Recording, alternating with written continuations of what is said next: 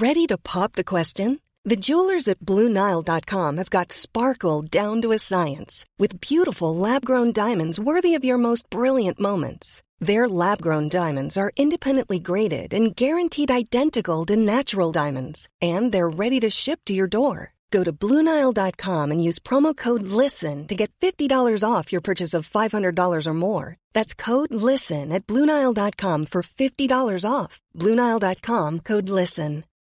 Millions of people have lost weight with personalized plans from Noom, like Evan, who can't stand salads and still lost 50 pounds. Salads, generally, for most people, are the easy button, right? For me, that wasn't an option. I never really was a salad guy. That's just not who I am. But Noom worked for me. Get your personalized plan today at Noom.com. Real Noom user compensated to provide their story. In four weeks, the typical Noom user can expect to lose one to two pounds per week. Individual results may vary. If you're looking for plump lips that last, you need to know about Juvederm lip fillers. With Juvederm Volbella XC and Juvederm Ultra XC, your lip look, whether it's subtle or bold, can last up to one full year with optimal treatment and no additional maintenance. Find a licensed specialist and see if it's right for you at juvederm.com today. That's J U V E D E R M.com. Add fullness to lips in adults over 21 with Juvederm Volbella XC or Juvederm Ultra XC. Do not use if you have severe allergies or a history of severe allergic reactions, or if you're allergic to lidocaine or the proteins used in Juvederm. Tell your doctor if you have a history of scarring or taking medicines that decrease the body's immune response or that can prolong bleeding. Common side effects include injection site redness, swelling, pain, tenderness, firmness, lumps, bumps, bruising, discoloration, or itching. As with all fillers, there's a rare risk of unintentional injection into a blood vessel, which can cause vision abnormalities, blindness, stroke, temporary scabs, or scarring. For full important safety information, visit juvederm.com.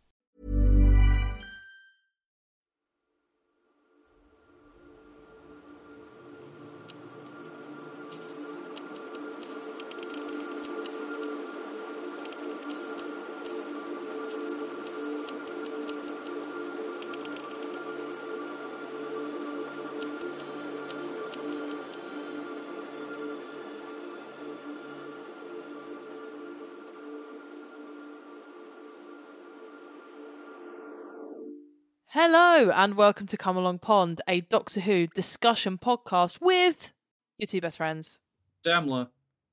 and Elliott. Hey, Hello. we're here. We're here. We're here. We're, we're, we're at the finale. We are in the final the final stretch. Series three. Screaming, crying, throwing up. Didn't think we'd ever get here. Hey, hey, look at us. Who would have thought it? Not me. Look at us. Love Paul Rudd. Anywho, how are you doing? I'm I'm doing I'm doing good. Um Yeah, yeah, nothing's really happened. But I'm doing good. Um how are you doing? I have a feeling I know the answer. Yeah, I'm doing really great. Do you want to know why? Because I'm going to the Eras tour because I got tickets uh, and I'm going two times. So, uh, love that for me. All of your manifesting worked, guys. Thank you. It did. It did. I have nothing that I need manifesting for, but I know you guys will you know, you'll show up for me when I need it. Exactly. But yeah, other than that, you know, generally generally doing okay. Oh yeah, no. Now I'm going to the Eras tour. I can die, so it's fine. Hey. Except not not before I go. Obviously, let's just get that out there. Well, try not to do that because then you won't actually be able to go see the Eras tour. Um, but instead, you know what's a better use of your time than refreshing your browser? Just try and get tickets. Three mails, we got them. Yeah. But, uh, Yeah. but three mails. Um, I'm hosting Three Mail Corner this week. How's it going? Good. Well done. Nice. Yeah, I like your shirt. That's for everybody who's listening to this and wants me to tell them that I like their shirt. Um, there we go. You got it. You got your bloody compliment. Are you happy? I did. Happy August 24th. That'll, that'll freak someone out in the future. Anyway, our first email goes as follows Greetings from New Zealand. I apologise in advance for the long email. It's not long, you've just broken it up into lots of chunks so it looks long, but it's fine. I've read longer. I'm currently listening to your Series 2 episodes as well as the new episodes when they come out and I'm very much enjoying them. I thought your opinions and ideas on the Doctor being neurodivergent slash asexual to be close to my own as a fellow autistic person. I'd love an episode discussing it further. Who knows? On the cards. On the, On the cards, for sure. Also, the Doctor does have ADHD, is implied and referenced in the minisode for The Magician's Apprentice, although I don't know if that makes it canon. Well, I've never seen any of the minisodes, but also anything revolving around The Magician's Apprentice shouldn't be made canon. uh, um, we, we, will, we will investigate it at, at our own time. Um, but thank you for that. I didn't know that. The twelfth, the twelfth Doctor is my favourite Doctor, but eleven brings me the most comfort. My personal favourite series are three, four, six, and ten. I'm intrigued to hear your series four and series nine opinions. Series eight and series nine in particular, as I do like the twelve Clara dynamic. They make me feel things, but I'm indifferent to it as a ship. I feel like your takes would be interesting to hear. Also, I met both Freema Agyeman and Sophie Aldred at a convention recently, and they were both very nice. Asked Freema what she'd add or change about her Series 3 outfit, and she said she would add a pair of comfortable shoes. oh my god, I love that you asked that. Oh, I love that so much. yeah, I, I, she could have got a bit more imaginative than a pair of comfortable shoes, but that is lovely. Um, uh, I also have a question. If you could make up a character for the show, who, what would they be, and what situations would you put them in? Thanks, Bell. They, he, she. Thank you very much, Bell.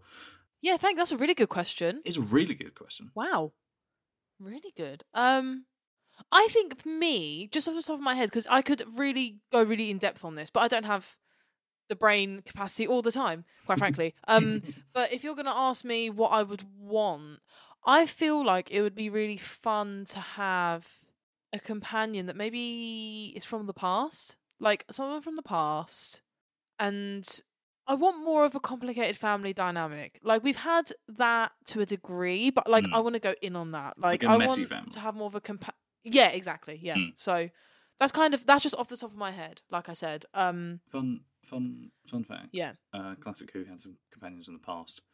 Um, but my favourite being No, I know that. I know. no, yeah. no, Yeah. I- no, I know. I'm, I'm just there's a there's a great story of Katerina, who was taken from ancient Greece, um, who basically the writers killed off straight away in Dalek's master plan because they realised how fucking annoying it is writing someone from ancient Greece. Um, because they were just like, oh, she doesn't know anything. But also, they made her under- not understand really stupid things, like they wrote her not understanding what a lock was. Very odd. Um, I think that's why they did it. A lot of them get like, oh god, we can't, we can't be bothered to write a old and timey companion. But I think after all, they just kind of kept doing it, but gave up, like Victoria's from the past. But yeah, I just always like that story. They're just like, oh fucking Jesus Christ, Katerina, kill her, just kill her, Come on, just kill her. just kill her off. um. But you know, I think it'd be fun. But what do you think, Elliott? What is your ponderings on this? Um, it's something that I should would imagine will probably come back with uh, RTD two, but Mhm. um, and was was a bit present in like Jodie's era, especially with Dan. Uh, but just like I like seeing working class people on screen. Um, so I'd always have, if of a preference, it would always be someone from you know a working class background, um, probably a sort of relatively unknown actor, and you know more just more diversity, more people of color, more queer people, stuff like that. Absolutely. Like, I mean, I I feel like to be really honest, to be really honest with you, like Bill was a lot of what I wanted in a companion for a long time. Um, she just got an awful, awful, awful ending and was treated awfully. So whatever. Um, but I'd say Bill was kind of a lot of what I wanted. So that's why I went with the companion from the past because we already got someone that I wanted. I wanted a queer companion who was openly queer, very unapologetically queer, and young, who was like a student. So that was Bill, and I loved Bill. I can't wait to talk about her. Actually, I'm really excited. Yeah, we love Bill. I just always get bored when it's like, I, I enjoy Amy and Rory's dynamic, but I get bored when I see middle class people and they just kind of live in that really nice house in the middle of like London and you know they can drive sports cars. I just always get a bit like, I've seen their house. I went uh, in Cardiff years ago. You know when I did that Doctor Who tour, which I always talk about. But like that house I went to, and the door was actually open, and people were like, I think moving in or something, and people were looking at me, looking at the house, and I was like, mind your business, all right? Mind your fucking business. I'm here to see Amy and Rory, okay? Okay, and the next one we have here is from Ellie, and they say, "Hi, Damla and Elliott. I've been a fan of Doctor Who since 2005 and have never missed an episode. Since I'm autistic, Doctor Who is my safe show and my special subject. Are you sure I didn't just write in uh, to myself? Growing up, I've never had any friends who were a bigger fan of Who than I was, and I got teased for liking the show. But when my best friend heard Jodie Whittaker was going to be the next Doctor, she immediately started watching, and now she's a bigger fan of the show as I am. She'd seen a few episodes Oh, before, but was never a huge fan until now. We love that. we love that so much. I found your podcast originally on TikTok, and the first episode I listened to was ranking all the Christmas episodes. It's so nice to have someone else to talk to about Doctor Who, even though I'm still talking to myself just listening to a podcast. I'm proud to say I still own all of my Doctor Who figures from when they were released as I was growing up. They live in my toy chest in the cupboard under the stairs, and I plan to have them on display one day. Uh, some of the bigger characters I own are the Empress of the Racnoss. I love that one. The Face of Bo. Same, yeah. love that one. And a Reaper figure. And I also own 10 and 11's Doctor's TARDIS interior playsets. Amazing. Oh, nice. And now this is just a complete flex because they say, I'm a huge Comic Con fan, I've met so many Doctor Who actors, and the list is. And I can't say uh, I will recognise all the names, but thankfully you have put the people I wouldn't know in brackets. So, um, oh, I don't even know how to pronounce this gentleman's name, I'm so sorry. Uh, Struan Rodger, who voiced the face of Bo, Bernard Cribbins, Sylvester, Mc- Sylvester McCoy, Camille Coduri, although I only got a photo with her. oh my god, I'm so jealous. Fine by me. I just, yeah, I'd love a photo of Camille Coduri. Colin Baker, Sacha Dhawan, Chris Eccleston, Mandip Gill, Jodie Whittaker, Alex Kingston, Peter Davison, Sophie Aldred, Jeanette Fielding, and from the Sarah Jane Adventures, I met Tommy Knight, who plays Luke, and Anjali Mohindra, who plays Rani Chandra. Oh my god. What, how much money do you have? Sorry, that's the first question I have. Like what? That is a great list of people to meet. Um, most jealous about, uh, I mean, Bernard Cribbins, because, you know, sadly, yeah. you know, now, and uh, probably Alex Kingston. Yeah, I I mean I, I've seen Bernard a few times in person like from afar Mm. um at conventions. Um but Camille Coduri is the one I'm the most jealous of, I can't lie.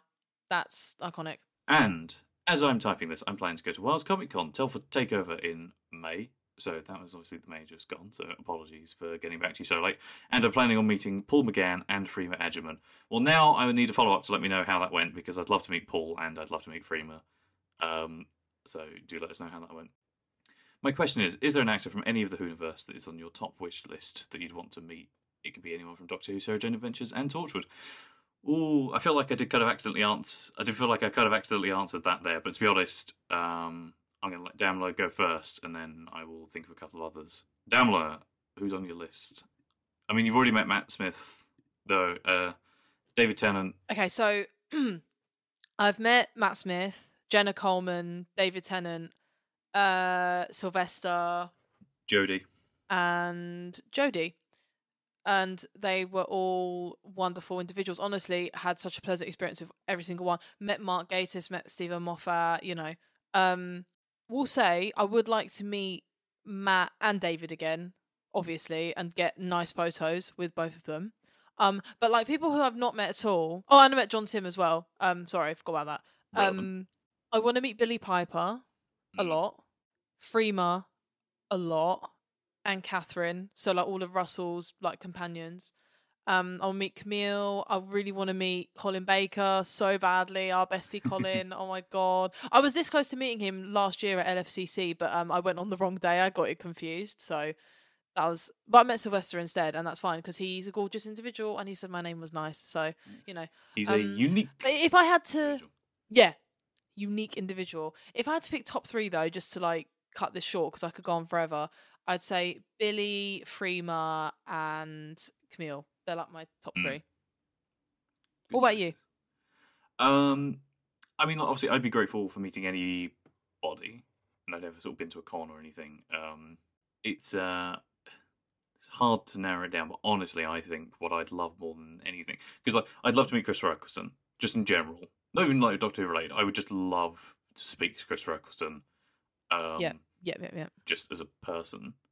But what I'd love more than anything would be to meet the Ninth Doctor and the Tylers. So my top three, it would be Chris Eccleston with Camille Coduri, with Billie Piper, as like a little family gathering. Yeah. With me kind of in the middle. Yeah. That's what I'd like. Do you know what? I remember when Chris and Billie did a convention a few months back, and the photos came out of them together in the same room. Elliott and I actually wept. Like, I was so No joke. oh god, it's just so lovely. It's so lovely. And I'll tell you why Chris wasn't on my list because I'm scared. because I've seen him at conventions. Chris, I love you, babe. You know we love you. Our bestie Chris from day one, yeah. But he just seems a little bit grumpy at conventions, and if I, I don't want to ruin the illusion, I don't want to ruin it. The You thing know? is, no, I feel like he's very he's very gracious when people meet him, but I feel like especially when you go to like American conventions and stuff like that, you just get that very cutting kind of Manc humor that I think doesn't always travel very well. Um, Mm. which yeah can be quite intimidating. I mean, you know how much we love the "Don't ever come dressed as Tennant again." Thank you. Yes, and you were also my first doctor, so lovely meeting you. Well, don't come as Tennant ever again. yeah, that yeah. He's inspired and hilarious, but I should imagine if you're the, I believe, American who asked that question, you probably feel very like, "Oh my god, what's? Oh my god, what's happening?" I was gonna say as well, guys. Completely sorry, I, have completely forgot to mention her, but I met uh, Catherine Stewart who played uh, Jenny Flint as well. So you know Jenny Bastra, Nice. that Jenny. Met her. I like that, Jenny. She was all right. she was a bit like, oh, I'm bored. but you know what? Those conventions are fucking tiring. So fair enough, sis. Fair enough. Yeah, fuck that. And our final email, and this is criminal that it's taken us this long to get to it, but um, yeah, we want to give it the time and the reverence it deserves. It's from Fliss, and they say, Hi guys. I was thinking about you both today and realised I have two lovely pieces of appreciation to show your podcast and how unexpectedly it's brought joy to two very, very different people in my life. Aw. The first is my teenage brother, who's just recently come out to me as gay.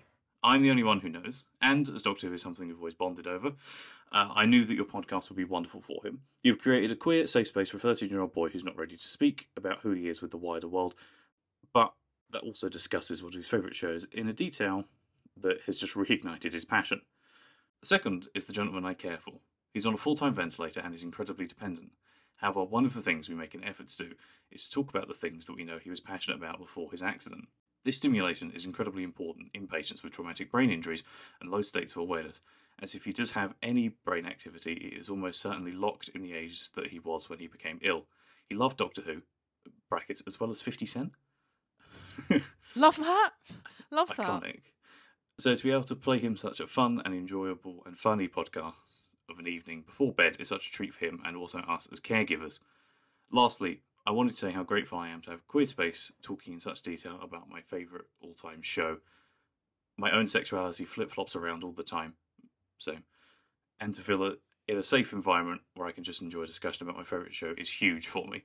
So thank you, thank you, thank you. Not only for what your podcast does for me, but more importantly, what it does my baby brother and my patient. Your reach is huge, and I'm so glad to have come across you both. Been listening non-stop for about a week now, and yeah, so grateful. All my love and support. Fliss. Fliss, um, I'm going to send you a bill for the tissues that I just used to wipe my fucking eyelids. That has made my evening, my week, my year. I have no words for how vulnerably beautiful and heartwarming and just lovely that email was. Like, like you didn't have to do that. Like you didn't have to send in such a lovely email, but you took your time out of your very busy life to do that and um I love you. Basically, I love you. Yeah, when I'm sorry again that took so long to get to, but when when we first read it, when I first read it, especially, I just like tears. Um, I was gonna say ruined my day. That sounds bad. It didn't ruin my day. It, it ruined me emotionally inside. Uh, but thank you so much. It's honestly it was, it was really lovely to read. Um, and yeah, honestly, thank you so much. And hello to your younger brother and also the gentleman you care for as well. Lovely to have you around. Hello. Hi, hi, hi. So, transitioning from email corner, thank you again to all of the wonderful people who've emailed in. Please continue emailing in. We love Three Mail Corner, highlight of our weeks, our years, our lives. Continue doing that. But it's time to fucking talk about Utopia.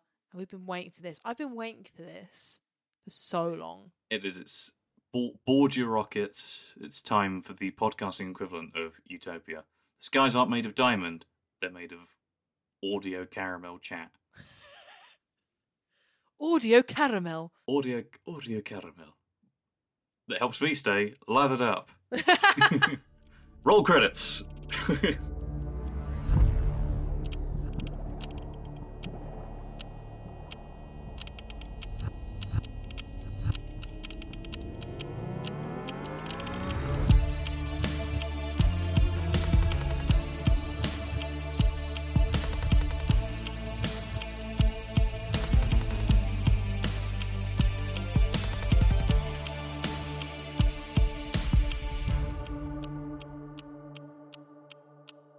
So, as you may have been able to have tell, no, may been able to have tell. That's not it. As you may have been able to tell, may have been able to tell.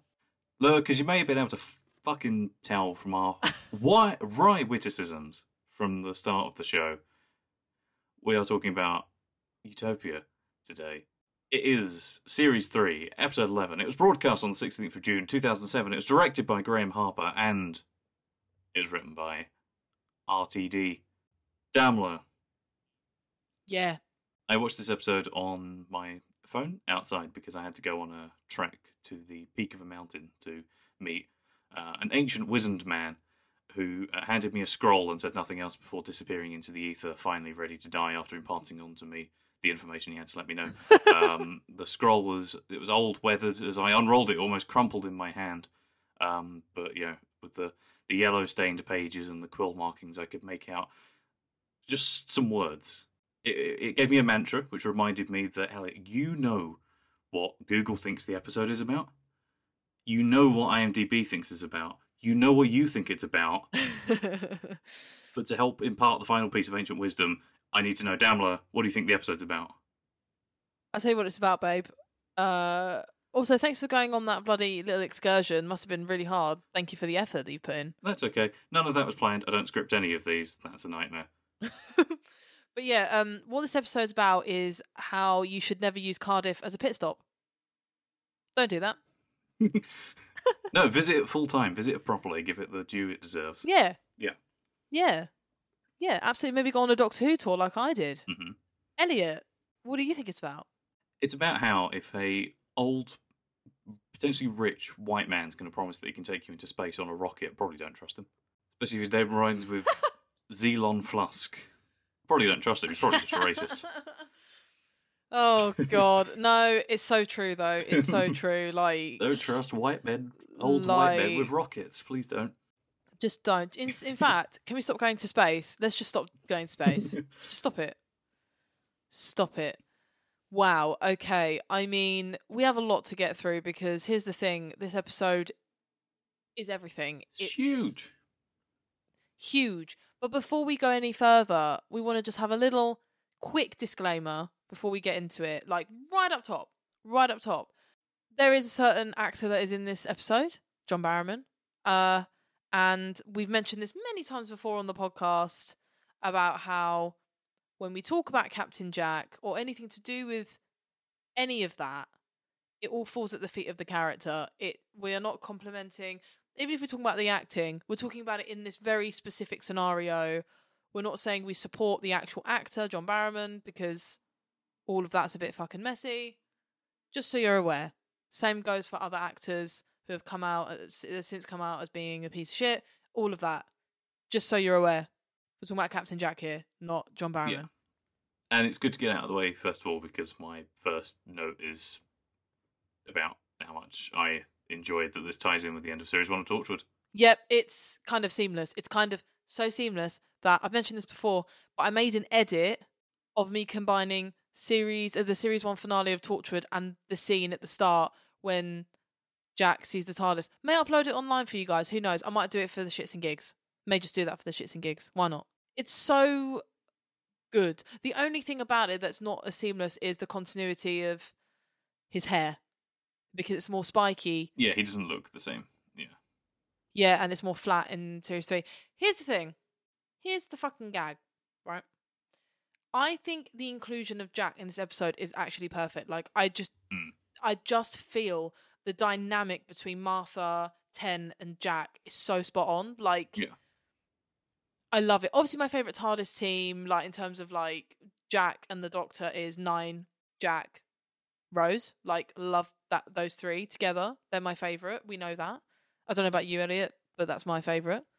Um, oh, I don't know. It's it's hard to say because I do really really like Martha, Jack, and Ten, especially going into the next week's episodes. So my question to you is, which Doctor suits Jack the best? Because obviously Jack has met. Well, we're we're not talking about Big Finish here, by the way. I don't know about Big Finish. We're talking about in the TV show. Ninth, te- ninth Doctor, tenth Doctor, and thirteenth Doctor. So, what are you saying? I think I think I think he suits nine most. Ten's a bit too much on his level in terms of being suave and cheeky. Um, Yes. and I have seen Revolution of the Daleks and Fugitive of the Judoon, but not recently enough to really remember his and 13's dynamic.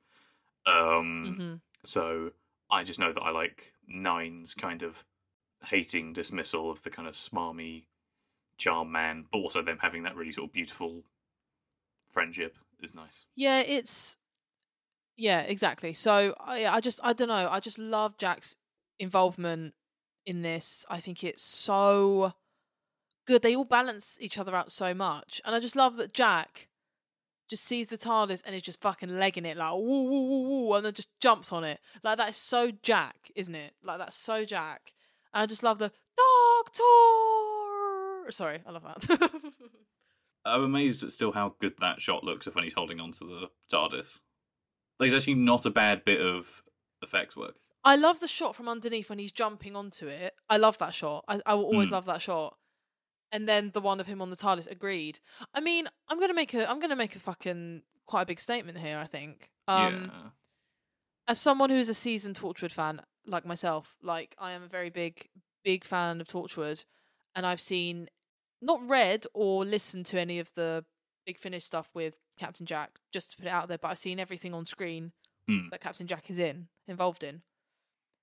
This is my favorite version of Jack. To me, Jack in series the, the series three finale, like the three episodes, Utopia, Sound of Drums, Last of the Time Lords. This is my favorite version of Jack because he is so. This is just this is pure Jack distilled. I think in Torchwood he gets a little bit confused, but we'll talk about that when we talk about series two of Torchwood, which is soon. Soon. The thing is, because Um, they because they can go further and stuff as well. There's a tendency, I think, sometimes to overplay his kind of sexual sort of like nature. Whereas here, it's perfectly balanced Yeah. because it's a kids' show. You just kind of have Yes. you know him introducing himself to everybody, and it makes it funnier rather than being genuinely a bit weird and creepy. Exactly, exactly. And uh, I just think this is my favorite Jack. Yeah, I mean the series three of Doctor Who. the dynamic is absolutely spot on, and it's part of why. Uh, spoiler alert: why I love this episode is because it's so character driven. Like, not a lot happens in terms of actual plot, and especially Doctor Who stuff. Not a lot actually occurs. You know, it, it's not a Yep. running down const- corridors away from monsters, and but it's it's just so well put together. The fact that I could watch them just walk through the quarry, sorry, on the on the planet surface.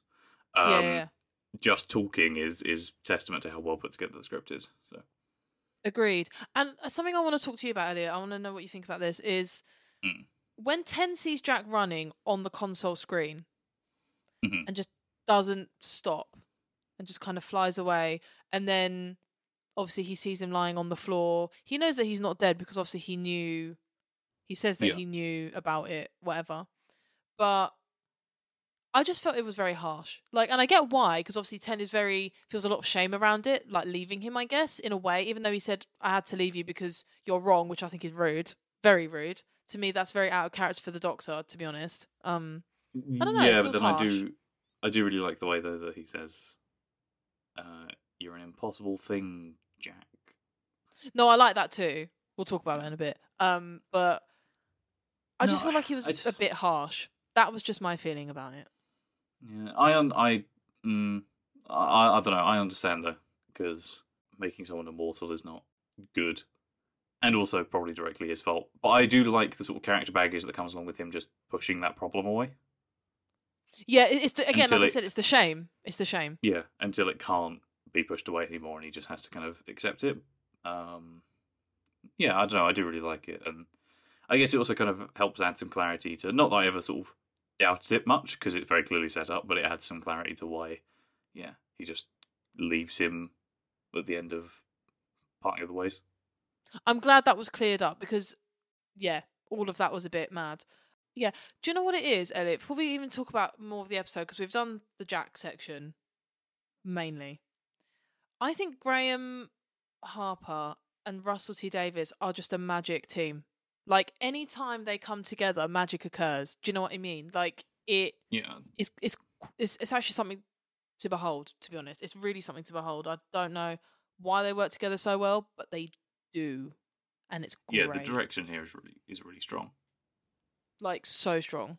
Um, which uh, for me is exemplified in the you know it being the same quarry that's used over and over again, but like feeling so I don't know.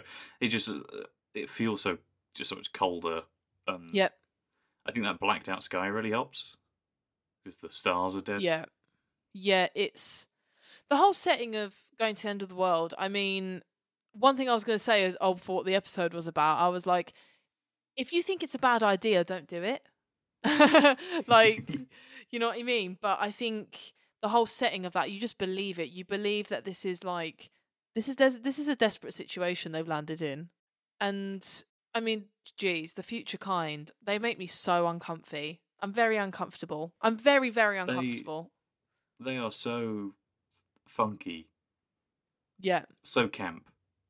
They Yeah. I, I said they look like sort of Mad Max kind of cross with like Yeah, they do. kind of guys. That's like their vibe. It's Mad Max on a budget. Do you know what I'm saying? But I love it though. They're really camp. Yeah. Every word they say is very camp. And then like that lady who's in the who actually gets into the silo, uh, she's just like every time. It's like, all right, we get it, we get it. But I love it. Yeah, so the, the leader or a chieftain, as his credit, is played by Paul Marc Davis, and I just yeah, I love him. He's serving so much. Oh, for The sure. way he's the way he's just human is Human. yeah, I don't know, I love it. Um, and also, fun fact, he's in the episode of Torchwood. Oh, hold on.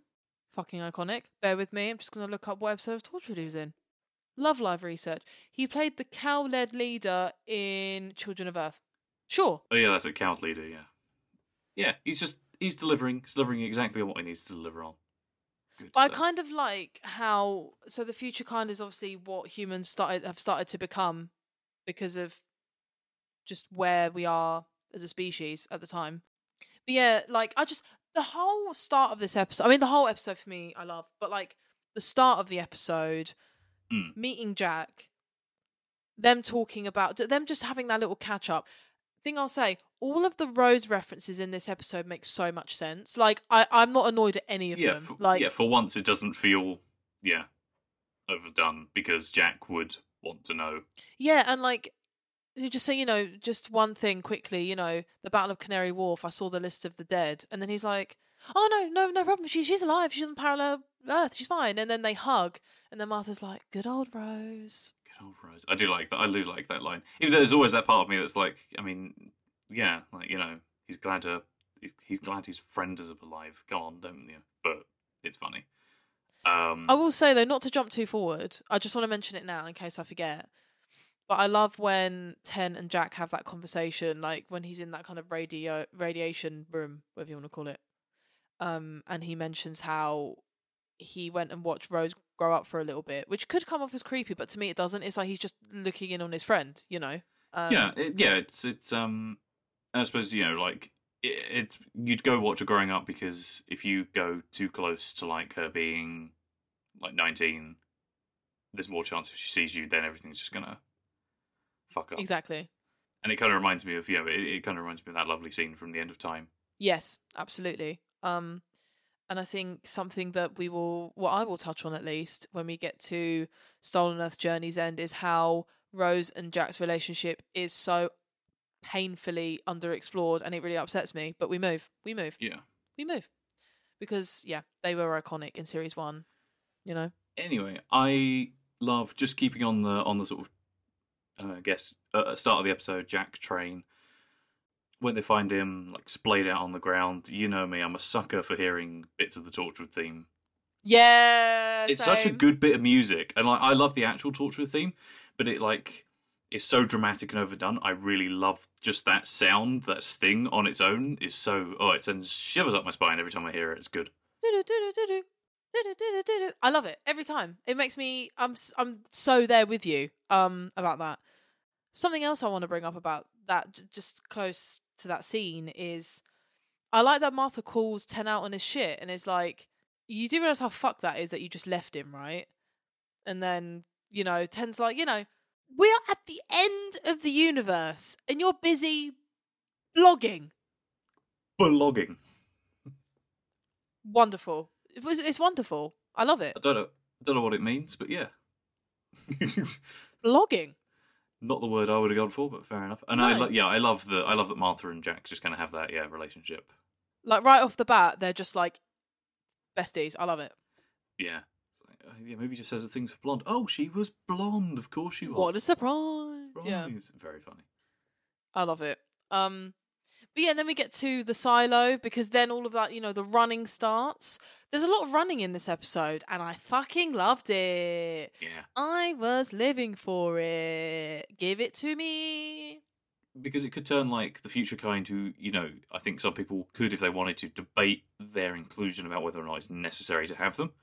But I think it turns them from maybe being kind of generic threat into like we're having fun. They're running away from all the time. They're sprinting down corridors. You know, the chase later through the silo is a lot of fun because of how frantic the pace is. Yeah, I just the silo, everything that happens in just this episode, this episode. you get the, you know, we get introduced to Yana, Derek Jacobi. Yeah, I bow before you. What genius bit of casting! Like that man can do no wrong. This role is one of my favorite things he's ever done. Period. He he delivers probably one of the best performances in Doctor Who, and he's in For sure. like you know three quarters of this episode, and that's it. Absolutely. Couldn't agree more. Like, just, you know, like, you know, when he gets like his headaches in the episode and the drum beats coming in, and then he gets the Mm. voices in his head, which I'm sure we'll discuss, and I'm sure you'll tell me the references of some of them. Um, you know, you can feel his pain. Like, you can actually feel it. Like, I was like, I actually have a headache w- watching you. Do you know what I mean? Like, wow. And I love that. Yeah, it's just while people are talking at him, and he's just like zoning out. I feel like that sometimes, you know. All these people around me are having conversations, and I'm just like, Uh, for people, because you can't see, Elliott is now looking at the floor in space. It's beautiful performance, really. Yeah, at the at the floor into space. At the floor and in space. um, I'm back. but yeah, I just love. We were robbed. I know. Okay, before you all fucking start atting me, I know there's big finish. I know. I know. I know.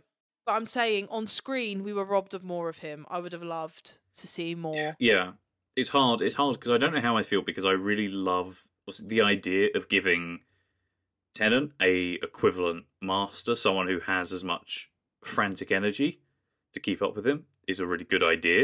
And of course, yeah, Yes. it's also why the master, yeah, partly why he regenerates into a younger self as well. Yes. Um, but for that, yeah, for that two minutes where Derek Jacobi is not Yana as the master, it's so so good. It's so good, dude. But we'll talk about that towards the end because we have a We lot to say. Almost too much. Exactly. But I just think it's like it's so sad about Yana because the actual character, like the actual person, like Professor Yana, like this um creation is such a good person and is so likable. Like Yeah. it's mad, isn't it, how Time Lords can just rewrite their own DNA and just make completely different people, like we mentioned in the two parter earlier this series. Like he the, the you know, the master made himself into a good person. Yeah, and I kind of like almost like the parallel of like Tennant, who is very or Ten, you know, he's the, the Doctor. I should stop using the actor's name. Um, was also a very good person. Um, and when he gets turned into a human, he's kind of a bit of a dick. Not necessarily that much of a good person. The Master, total dick. As a human, very very nice, very friendly, very affable, and I like that sort of difference in their dynamic. And Ten says about Yana, like, if you were born in a different time, you would be like worshipped, like literally, like you would be, Mm. because obviously he just basically dedicated his life to helping refugees on different planets and different. Ready to pop the question? The jewelers at BlueNile.com have got sparkle down to a science with beautiful lab grown diamonds worthy of your most brilliant moments. Their lab grown diamonds are independently graded and guaranteed identical to natural diamonds, and they're ready to ship to your door. Go to BlueNile.com and use promo code LISTEN to get $50 off your purchase of $500 or more. That's code LISTEN at BlueNile.com for $50 off. BlueNile.com code LISTEN. Hiring for your small business? If you're not looking for professionals on LinkedIn, you're looking in the wrong place. That's like looking for your car keys in a fish tank. LinkedIn helps you hire professionals you can't find anywhere else, even those who aren't actively searching for a new job but might be open to the perfect role. In a given month, over 70% of LinkedIn users don't even visit other leading job sites. So start looking in the right place. With LinkedIn, you can hire professionals like a professional. Post your free job on linkedin.com slash people today. Places. Um, But what I'm, I'm so interested in kind of finding out, like when he changed his, D, you know, and again, I don't really care about going into big finish stuff. Like, there's just so much of it. But like, I'm really interested in when the Master changed his biology, how long he's been at the end of the universe for, Yes, like, how long he's been living as Yana. Because I know, of course, there are the War Master sets, and that's all set during the Time War, I believe. So he's the Master during that. He's not yeah. you know, Yana. And I'm sure probably one of them ends with him rewriting his DNA. I don't know, but like, I'm interested. I'm interested in that, but I think it's also good to leave it blank. Yes. Um, it's like we can fill in the gaps there, or Big Finish can, and I'm sure they have. Um, Yeah. But of course, Yana wasn't working alone. He had the adorable, lovely, gorgeous Chantho. Like I, Chantho. I every time I, I, I just get sad when I think about her. And I I love Chantho. Chantho is encouraged to swear by Martha, and she's also more than happy drinking her own internal milk. I just I don't know what it is, but like also I do know what it is because she gets such a sad death. I mean she Hmm. she almost defeats him, but then obviously doesn't realize that he can regenerate. But you know she's a cutie patootie and she deserves better. Quite frankly, I don't know what else to say. Like obviously she has a bit of a soft spot for Professor Yana, has a bit of a thing for him because she adores him so much. Just everything. and Jack. Because I, I love, I do like, I do like that line where Ten's like, yeah, "Stop flirting," and she's like, "Chen, I don't mind though." I'm like, Yeah. Yeah. Although I don't like it's that Jack very calls cute. blue. I'm a little like, Hey Blue. It's like uh she has a name. yeah, maybe later blue. It's like, mm, call her Chantho. I mean, I also I do like just quickly. I really do love the continuous joke of I was saying hello. I was just saying hello. Um, usually that kind of thing would annoy me, but it that didn't annoy me once. I loved every single time it happened with Martha, with Chantho, with the guy in the ship, with the other guy. Like, love it. I think it's because I think Ten plays it very well. Like Ten yeah, like, stop it. Stop it. Yeah, it's very good. but um, but yeah, Chantho, I just feel so sad for, and I will say though, the makeup and prosthetic and um, what's it called? The anime not animation. What am I talking about? The art- um, the sort of yeah, like the puppetry on her. Um, the puppetry. That's it. Yeah. Yeah, because uh, pincers move, don't they, sort of independently. All of that Dalek Sec hybrid technology coming back into play. Yeah, absolutely, and I Yeah. think it works really well. I really, really like it. Mm. And of course, the prosthetics is so good that you don't even realise that she's in series four. Um, Exactly.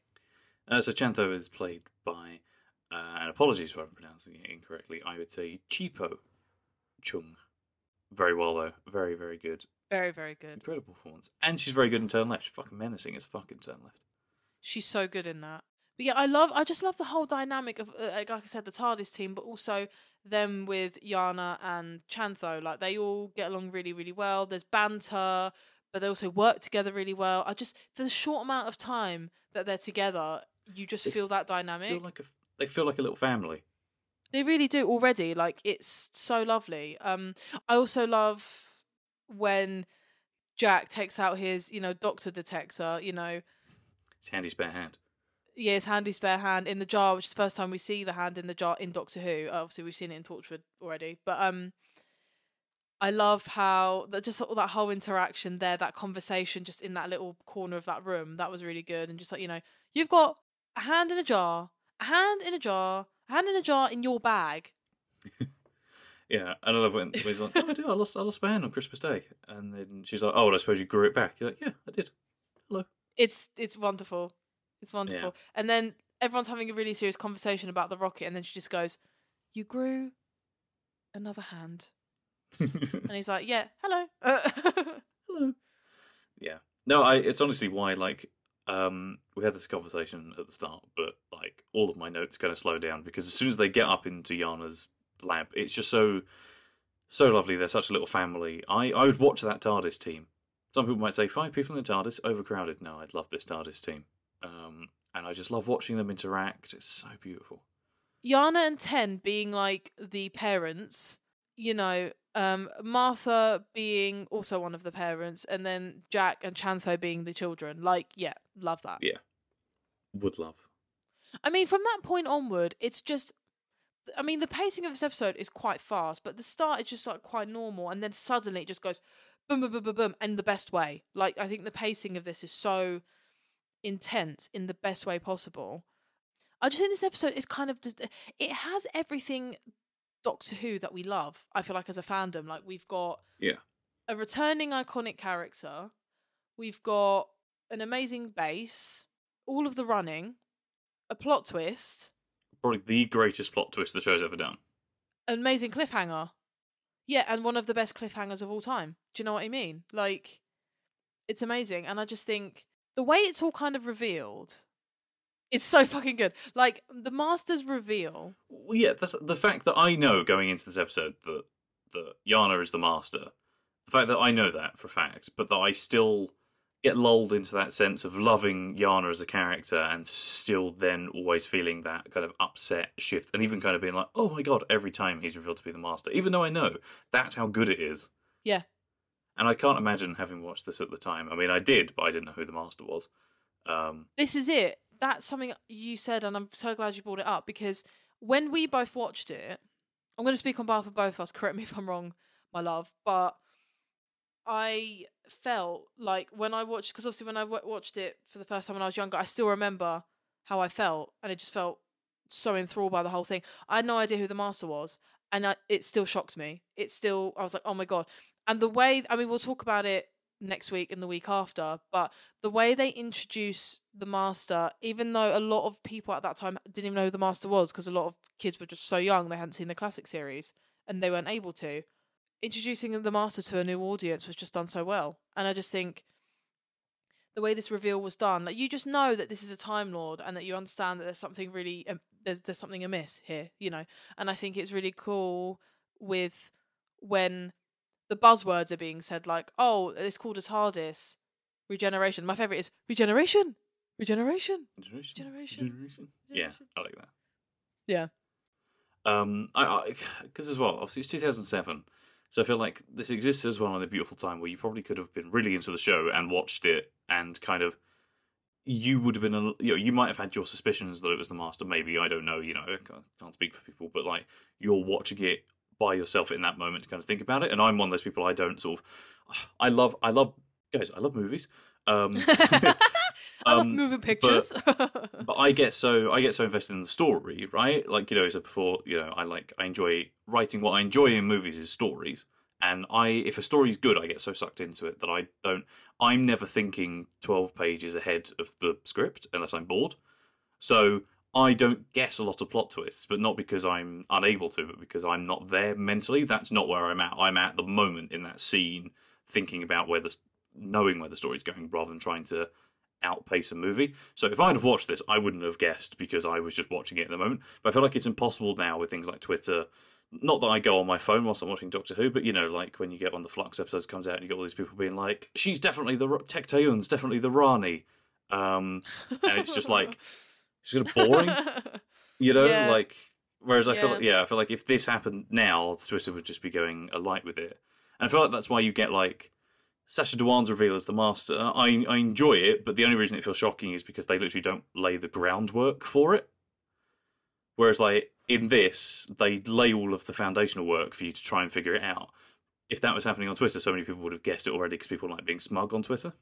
yes, Whereas now I feel like the only way they can have reveals is by literally not setting it up in any organic way, but just going, "Oh, this person's this." Uh, uh." secret good fourth Sherlock episode. um, Yeah, like it, it- it's Yeah. it's very sad to be honest, but I agree with you. I think I don't know. I just okay. I ask you this right. So obviously, when the master Yana is, you know, uh, the you know holding the watch, we'll get to the watch. We'll get to it. But I just want to ask you this. So when Yana's holding the watch and the voices are coming out, right? Obviously, I know some of them are from past actors and like clips from those uh, sections from the classic series. But that one voice that's speaking to Yana, going, "Come on, you old man, open, uh, open me, and you know, take in the ma- my majesty or something or whatever he says." Actually, I want to get the line. Let me get the line. One I'm- second. I'm pretty sure. Don't quote me on this. I'm pretty sure that is Derek Jacobi. Is it? I'm pre- I'm I'm hundred percent sure that's not that's not a previous actor. I'm I'm pretty sure that is Derek Jacobi because he's yeah it's you fool you fool you human fool open me. I'm pretty sure that's Derek Jacobi. The only two other credited actors for as the master in this it's Anthony Ainley and Roger Delgado, and I believe they have their lines kind of bolted together because I can't ever hear Anthony Ainley in the mix and I'm pretty sure it's obviously it's the moment where he says, um, he goes, "Surrender, and you will give your power to me." I'm pretty sure that is Anthony Ainley saying the first part, and then it's bolted on with Roger Delgado from the Dæmons. Um, right. Okay. Because when I was watching the Dæmons not too long ago, uh, and Roger Delgado says to the villain at the end, "You will give your power to me," I was like, "Oh, that's from Utopia." Um, so I'm pretty sure the first bit where he says like "surrender" or something is like a bolting of Anthony Ainley onto Roger Delgado to make a kind of one thing, and every other voice you hear is then Derek Jacobi as the master. I'm pretty sure. Oh, here we go. Here we go. Okay, so I'm looking on Doctor Hoogle, who uh we love. Um, and Delgado is the one that says, "Destroy him, and you will give your power to me." And then, uh, the quote that I was talking about, which is the drums, the drums, the never-ending drum beat. Open me, you human fool. Open the light and summon me and receive my majesty. Which is a fucking iconic line. It's not my favorite quotes, but it's fucking iconic. Um, doesn't say who it is. I do want to find out though, just quickly. Yeah, I'm pretty. I'm pretty sure that I'm pretty sure it's Derek Jacobi. Because, but I'm also pretty sure that Anthony Ainley features in it, and I can't hear Anthony Ainley's voice anywhere. Maybe it is just Roger Delgado, but I always thought that Anthony Ainley had a voice cameo in it as well from like archive material. But It says here on Reddit, so God knows if this is accurate because it's Reddit, but it says a quick internet search shows that it was the master and the lines came from both actors. They used Ainley's laugh as well as a line from Delgado and then mixed it with Jacobi. So who knows? oh, okay, so that makes sense. Yeah, because because uh, again, Anthony Ainley Anthony Ainley sadly passed in 2004, so he he couldn't provide anything new either. So yeah, so I think yeah that they use that full Delgado line then, and that must be mixed in with Anthony Ainley's quite iconic, just sort of Yeah. ah, him interacting with cats. But I just love, I love the receive my majesty and like all of that. That that's just such a good line. And then, Mm. yeah, Yeah, the fact that yeah the master's so callous that he's even like yeah, being nasty to himself. Open me, It's very in character. I feel like, but yeah, I just love the the watch reveal, dude. I mean, fuck, I still get chills. I'm like, what? Like, it wasn't even just it was sprung on us, but it, it also didn't feel like it was sprung on us. It was kind of done so well, you know. what makes it so good is you have that really amazing twinkly bit of score from Yes. the episode, and you have that kind of shot of him where he's like, you know, oh, time travel. We used to talk about time travel in the old days, and it's very whimsical. And then as soon as he's like, yeah, he's like, oh, I can never keep time. And as soon as he takes that watch out of his pocket, the whole tone just, Yeah. uh, it's, And hor- it's I think- horrible almost. It's horrible, but fucking stunning. Um.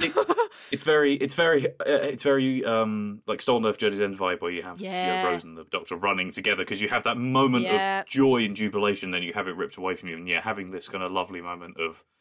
No, he's reminiscing about time travel, and he's kind of having a nice moment to himself, ripped away from you because you know what that watch means. It's so, oh, And do you know what? I think Freema isn't given her, you know, flowers for this either. I mean, she. I feel like Freema isn't appreciated enough anyway. But her face and the way she's like, "Can I just have a look at that?" Sorry, like, oh no, I'm fine. Okay, I just and you're like, Oh my god! Even thinking about it, it just makes me, you know, and it's just the way it all connects together. Because Russell's a fucking genius. We love you, baby. You know what I mean? Like, And I love that she's yeah. still not sure until he turns it over. Yeah, I think that was genius because in the moment when you've not seen the episode before, it could literally go either way. You've got the watch on the other side. It could be they turn it around and you're like, oh, okay, it, it's not that. Yeah. But then you get all of the kind of insignia on there and like everything, and you're like, oh, and you, there. and you have more of that amazing Rusty Davies, you know, where he, like he he names like things amazingly, whereas like you know, women wept and you Yeah. the nightmare child, all that things, and he's found with it naked as a baby on the shores of the Silver Devastation. Oh, so oh Jesus, that's so cool. that might come up again later on, but who knows? I won't. Yeah, I won't do the full quote. But I love that. I but I also love that he's like, you get that kind of perception filter working in real time as well, where he he's like, it's not meant to be. Yeah. Yeah, it's broken. How do you know it's broken? Well, it just is. Look, it doesn't even open. It's not. And then he just, it's not meant to be. And you're like, he's realizing I don't like it. He's, I don't like it because he's realizing. And it's getting stressful because you know Martha. You know he goes dun dun dun dun dun. dun, dun. Love it, love it, love it. Murray Just going Tom Cruise running. No, fully, fully. But also Murray again. Murray. Love What are you doing, Murray? Oh, the music in this episode is probably my favorite, like overall scored episode. It's amazing. Like, I listen to these tracks all the time, like The Future Kind, all of that. Um But the amount of times I listen to the Master Vainglorious is like, Oh, it's so good. It's so good. But it's the way like Martha's running and then catches up to Jack and Ten and is just like he's got a watch. It's like your watch, you know, just same everything. And then Ten's realization, you're like, oh, if Ten's panicking, then we're fucked. Like, I, I do love, yeah, I like because I feel like that scene. It, it could be a bit like expositionally, maybe a bit frantic, but David just sells the the fear. it's So when he's much like, what did he say? What did he say? And it's like, oh my god, stop yelling! But also, I love it. But also, I'm stressed. Ah. Yeah. It's like and they're like, "Are you happy?" He's like, "Yeah, no, cool, it's brilliant. Yeah, depends which one." Yeah, exactly. Literally, it depends which one. Yeah, and everything that Jack says as well, because I just love the you know where the doctor's like, "Yeah, of course, but there can't be another one because they died. The Time Lords, all of them. I saw them die." And then Jack goes, "Not if he was human." And it's like, "Oh." Girls, it's giving plot twist. It's so good. um, and like the Yana, I will never forget this. The Yana realization as a kid, I was like, "That's so fucking smart," and it is still really smart. But like, you know, you are It is alone. really, good. it is really good. Yeah. And again, with the face of Boe, Yeah, and then when you realise it's yeah, obviously the face of Boe is Jack as well. So yeah, ah, it's so fucking clever. Sorry, I'm yeah, just like David around. definitely says it. Like his face when he's looking at Yana on the monitor is so good. Yeah, and then he opens the watch. Well, no, you get that wonderful shot of him opening the watch, and then Chantho's like, "Professor, Professor," and then he turns around, and there's just that dun dun dun, and it's the all the strange, strange creatures, but kind of revised version where it's like dum dum dum, and it's just chills, chills, and And Derek Jacobi's ability, even just in his face, to shift from the lovely Professor Yeah. Young to Yeah. the Master is just so. it's the shift. And then, you know, just like I love that Chantho is like, You're ruining all of our work and she's slowly realizing that he's not himself and something fucked is going on and she just grabs the gun, she's like, I'm so sorry, I'm so sorry, and then just shoots him. Well no no no no well not yet, not yet, yeah, not yet. Yeah, because yeah, yeah. because it's it was going to be my favorite line, so I've got so many that I don't mind saying it now. Yeah. is yeah when she pulls that blaster on him and just because I love that Jacobi decides to do it in like quiet menace, like he never Yeah. raises his voice. He's just like, and so when she pulls that gun out and he grabs the electrical cable, she goes, "Oh, now I can say I was, was provoked." provoked, It's yeah. like, oh Jesus Oh. Christ, it's so With gross. your Chan and it. your Doe driving me insane. Insane. oh my god. Yeah, he, and he really gives her a hard time. Just when he's like, you know, he's like, all these years, did you not once think to ask me about that watch? Yeah. It's like, oh. Oh my and god. And yeah, because their relationship was so strong to watch it like fall apart. It's so sad. I mean, he did use her a little bit and didn't appreciate her enough, but it was still very, very sad to see all her hope for him Yeah. just drain out of her eyes, you know? Yeah, and yeah, and not only is he destroying the friendship, he's destroying all of their work as well. Like literally everything they've been doing. Look, I'm not. I'm not gonna lie. I'm gonna come in with with like a hot take. Um, but like, I love, I love, I love. Uh, John Simmons Master it goes in some really fun places, but everything that's come since, everything that came before, this is the best scene involving the Master, just ever. Like it doesn't it doesn't get better than this, and it is better than anything that came before it, in my opinion, because it's just so nasty and Derek Jacobi's so good Yeah. that it can't be beaten. And then he it's, he's giving Voldemort at the end with I am the master. But it's the fact he just like draws that out so much as well, and it's so slow and so cold and so deliberate, but so good. Yeah, it's it's a wonderful it's just a wonderful performance to be perfectly perfectly fucking honest with you. And then, you know, uh, the running from 10 from Jack like running and then it's like open the door, get it open. And like when when 10 starts screaming, you know it's fucked. You know the whole situation's fucking out of control. But Yeah. what I love though is it goes from goes from screaming and being like chaotic into like realizing that it, it's the master and this is actually a problem, and he now has to kind of resign himself. He gets really proper scared. It's the way he begging with him. knows it's the master without anything else. He just has he just knows. Yeah, because who else would it be?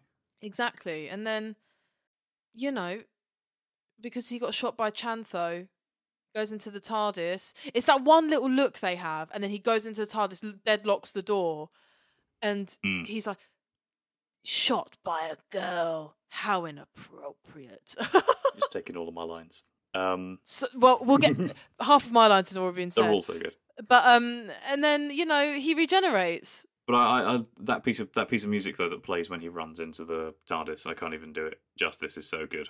Yeah, Yeah, and then you know he starts to regenerate, and it's just it's so good. And then the light coming up the TARDIS hitting ten, but then Jack and Martha trying to shut this door as well. It's just stressful, Hmm. and it's like ah ah. And then when he starts to speak, when you know when when John Simm starts to speak when he's regenerated, and then Martha saying, "Hold on, I know that voice."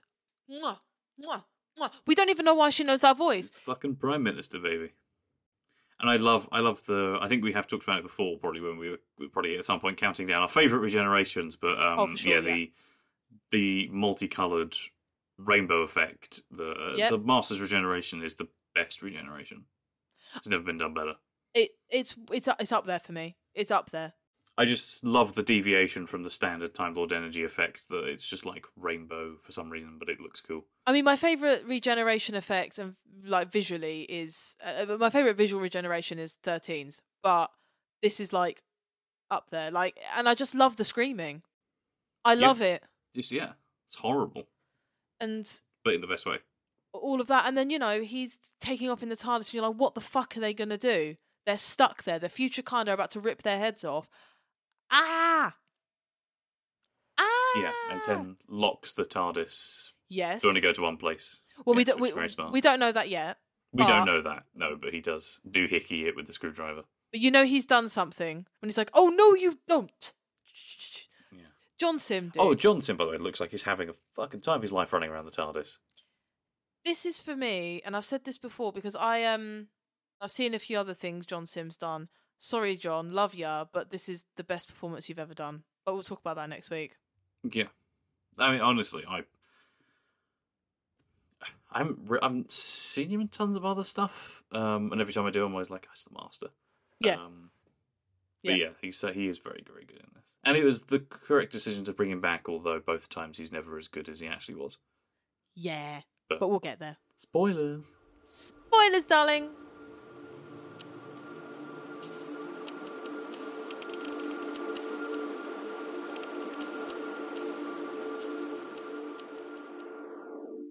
So now we're at the wrap up where we talk about our standout moment, what didn't work, our most Doctory moment, and our favourite quote slash quotes. Elliott, as always, chucking it over to you. You ready? You gonna catch it? Huh! Got it. Right, go for it, babe. the the standout moment is fucking hard to pick. Um, Yeah, really hard. because I can't just say the whole third act. Yeah, yeah, Um, yeah, yeah. Yeah, yeah. But I mean the whole episode. But I think um, if I'm living my truth, I do think it's probably the regeneration. Actually, like there is probably other technically better things, like the reveal of the watch, and I mean just everything. But I love, yeah, I love how sore a loser the master is. Uh, the fact that he's like, yeah, well, the Doctor can be young and fit, then so can I, and then just screams his way into his next regeneration. It's very, very cool. I like it. That's the sound of a man who's not had to regenerate for a very long time. So I have two for my stand-up moment. One of them is that the Masters of Regeneration. I think Derek Jacobi and John Simm are brilliant actors, and it was amazing for all the reasons we said above.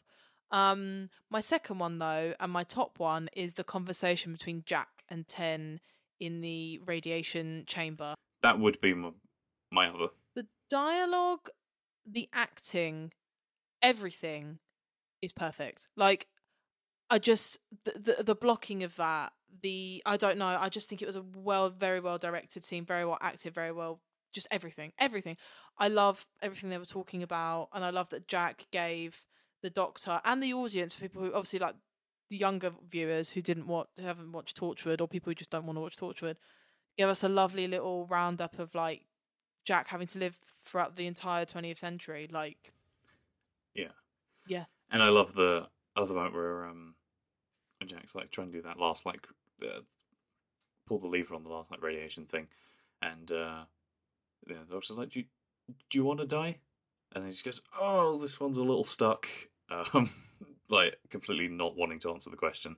yeah. And for some reason, I don't know why it lives in my head as well, but the way that David leans his head against the glass and goes, "Jack," yeah, I don't know why he just delivers that in such a unique way. My favourite one actually is because that's a close one, but my favourite is when he has his hand on his eye and he's like, yeah. Yeah, Yeah, for some reason he just kind of he, he the way he starts saying things in that scene is all sort of very it falls into a really odd register that David doesn't go to very often. God, we love, I love being niche on this podcast, don't you? It's my this guys new regular feature, but our favourite bit of David Tennant diction. Yeah, literally. David Tennant Diction. We should actually have Yeah. that as a section. Genuinely. David Oh, Tennant because we do we do like blogging. Yeah. Yeah. But yeah, I also love just before the scene started actually when Jack's taking off his coat and his top and Ten's like, you know, it's not gonna take off flesh. It's fine. Uh, it, it, uh, you know, it's not gonna take off clothes either or whatever. And he was like, yeah, I know, but I look good though. Me, I do that. I'm like, it's cold outside, but the fit needs to slay. So whatever. anyway, what didn't work for you in this episode? If you can fucking find one, because I'm struggled. Look, I have one I've one tiny thing and I had to nitpick. Me too, me too. But yeah, it's it's it's, a struggle. And it's and it's a it's a preference thing as well. okay. but I think I think I don't. It works later on with the face of Boe, but I don't like the choppy flashback to David getting his hand cut off. Yeah, and then the one with Rose as well. It's like, mm, why are we doing this? I just don't think it sort of yeah enhances the story. I think it takes away from it personally.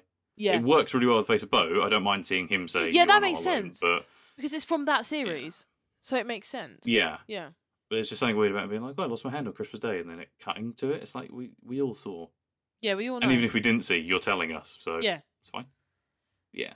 my one is also a bit of a nitpick, but mine was why was the power not being observed by someone? Because the future kind person could just have free reign on it and just go, you know, whatever. And it's like, should there not have been a bodyguard or something like security, whatever? Yeah, I suppose they're all in the Utopia rocket. True, but then there were some people left over, so I don't really get that.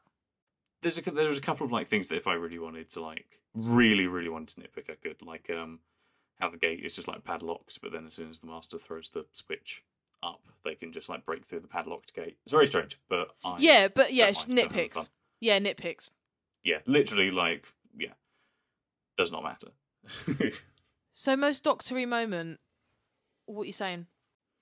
um, mm, I kind of want to combine it with a with a with a quote, if I might. Go on. because it's when when basically the doctor fixes the entire rocket system when he gets it working, which I love anyway, and then Yana's like, you know, how how did you do that? He goes, oh well, well we've been chatting away. I forgot to tell you, I'm brilliant. Mine uh is similar to that. So my most doctor moment is the doctor referring to himself and how clever he is multiple times. Like multiple times in this episode. Like, uh, by the way, I fucking slay. Like, you know what I mean? so yeah, that's mine as well. My runner-up though would be when they first land, uh, and the Doctor's like, "The end of the universe. Even the Time Lords didn't go this far. We shouldn't be here. We should go. We should really go. Proper, definitely go." And he just gets that grin on his face and runs outside. It, it's good. I agree with that. I Yeah. like that. Yeah. Okay, favorite quotes. I have two. No, uh, uh, uh, most mastery moment. Sorry. Oh, oh, okay. You're gonna do a most mastery moment. Okay. Well, most yarnery moment. Oh god, we, there's there's enough master content here, even though he's only in it for like two minutes. There's enough master content for to pick out individual moments. I think. Okay, so now we're gonna do most mastery moment and most yarnery moment because we're what fucking extra. So most mastery moment for me, I would say, is definitely the screaming when Mm. the mastery generates. Like, I don't know why, but that just I feel like that's just a perfectly distilled moment of just how mental the the master is as a character. Um, and then most yarnery moment I would say is how much he doubts himself all the time when he's literally so fucking clever. Like, do you know what I mean? Like, just I'm a fool. I'm an old man. You know, I'm just. Da, da, da. And it's like, girl, have some fucking belief in yourself. Do you know what I mean? What are you saying? Uh, most mastery moments probably just the general hatred of Chantho. Very, very nasty, very horrible, but very, very in character. Most yarnery moment, actually, probably he's like not his introduction, but when he first meets the Doctor, when he kind of points at Jack, he's like, "The Doctor," and then um, he's like, "No," and then he kind of meets the actual Doctor, and then they just like run off holding hands. It's very, very cute. I agree with you. I think I love them. It's like, are you the doctor? Good, good. It's good, apparently. Okay, so favorite quotes then, my lovely. I have two. hmm Wait, I'm going to go over to you. Uh, I mean, the basically have all been said. So you know, now I now I can say I was provoked of mine. I am the master. It's just amazing. Uh, I do like we kind of mentioned it briefly, but to give the line its full respect, uh, killed by an insect, girl. How inappropriate. It's very good. Ah. Um, and yeah, I mean, John Simm's whole just opening, you know, hello, hello, yeah. your voice. Why don't I stand here and tell you all my plans so you can figure out a way to stop me? I don't think. So Um, good. So Yeah, it's the en- of the universe, have fun.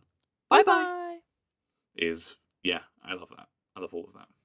Um, and yeah, and uh, yeah, and s- s- within within that speech as well, when Tim's like, uh, you know, I'm really properly asking you, please stop, and then John Simm just goes, say my name, Master.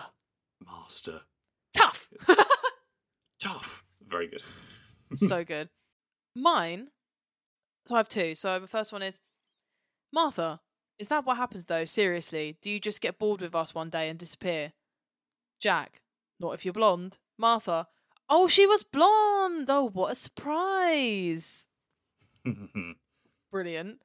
Um, and then next one is we've mentioned both of these already, so it's not going to be a surprise. But then the next one is Yana when he says, "I was an orphan in the storm. I was a naked child found on the coast of the Silver Devastation, abandoned. so good. The Silver, Silver Devastation. Devastation. The Silver Silver Silver Devastation. The podcast. We fucking missed a trick there. Damn. um, but yeah, there are so many good ones. You know, boys and their toys. I've got a sports car. He's got a space opera.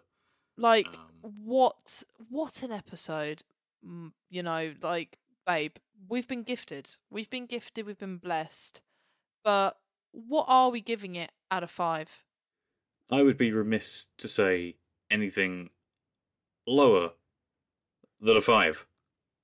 yeah me too woo we matched Because one of the fucking best episodes of the fucking show. That's why. Yep, yep. It's one of the best fucking things I've ever seen in my whole life. It's a five out of five from the pair of us. And controversially, in a series that has you know Human Nature, Family Blood, people love it. Blink, people love it. May or may not be the best episode of series three. Save it, Save it. but it might be the best one because it's yeah, the first five I've given out this series. It's oh, this is my second one.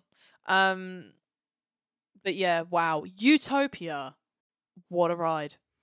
Anyway, that brings the curtains down on another wonderful episode of the Come Along Pond podcast. If you like what you heard and you want to support the show, you can now do so in two separate ways. You can head over to Patreon, that's patreon.com forward slash come along pond podcast. We have one tier, it's the companion tier. It costs £3 if you want to get us things like a PO box or just general improvements to the show. That's the place to go.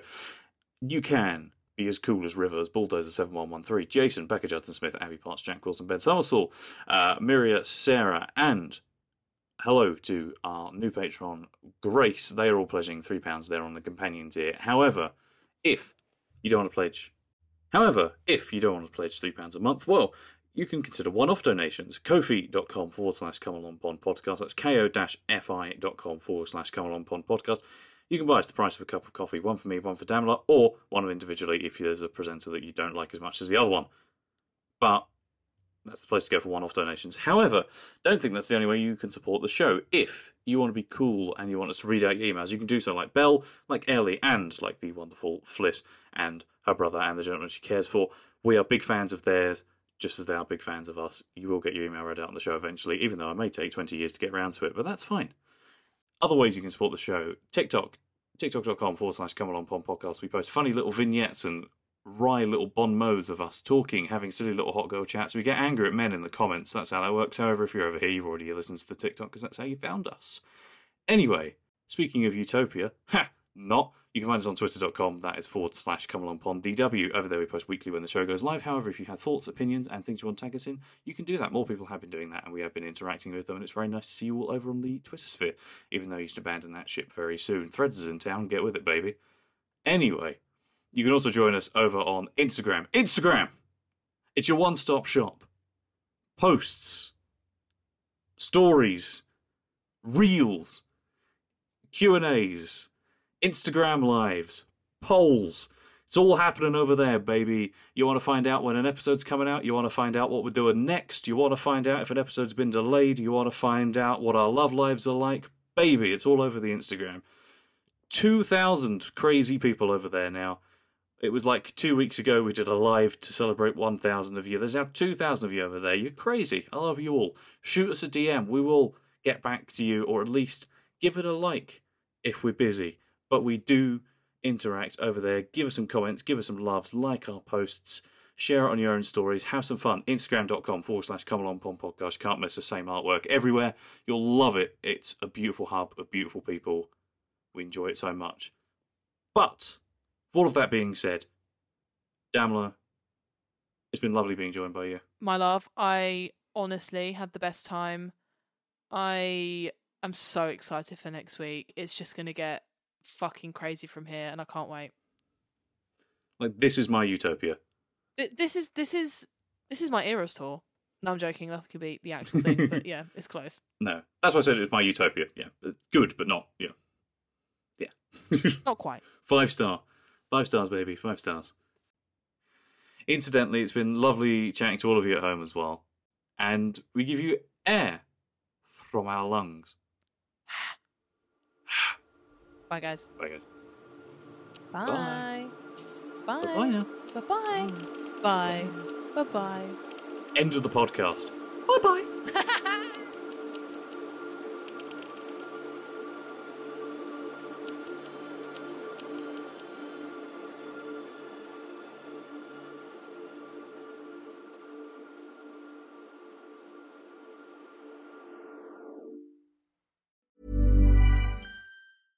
Want to get a chiseled look in the jawline? Sculpt and shape your jawline with added volume from Juvederm Volux XC. Juvederm Volux XC is an injectable gel specifically designed to be robust enough to improve moderate to severe loss of jawline definition. And it is the first and only hyaluronic acid filler approved for the jawline. Add volume to your jawline for a chiseled look with Juvederm Volux XC. For important safety information and to find a licensed specialist, visit juvederm.com. That's J U V E D E R M.com. Not for people with severe allergic reactions, allergies to lidocaine, or the proteins used in Juvederm. Common side effects include injection site redness, swelling, pain, tenderness, firmness, lumps, bumps, bruising, discoloration, or itching. There's a risk of unintentional injection into a blood vessel, which can cause vision abnormalities, blindness, stroke, temporary scabs, or scarring. Talk to a licensed specialist to find out if it's right for you. Visit juvederm.com. That's J U V E D E R M.com. Planning for your next trip? Elevate your travel style with Quince. Quince has all the jet setting essentials you'll want for your next getaway, like European linen, premium luggage options, buttery soft Italian leather bags, and so much more and is all priced at 50 to 80% less than similar brands. Plus, Quince only works with factories that use safe and ethical manufacturing practices. Pack your bags with high-quality essentials you'll be wearing for vacations to come with Quince. Go to quince.com/pack for free shipping and 365-day returns.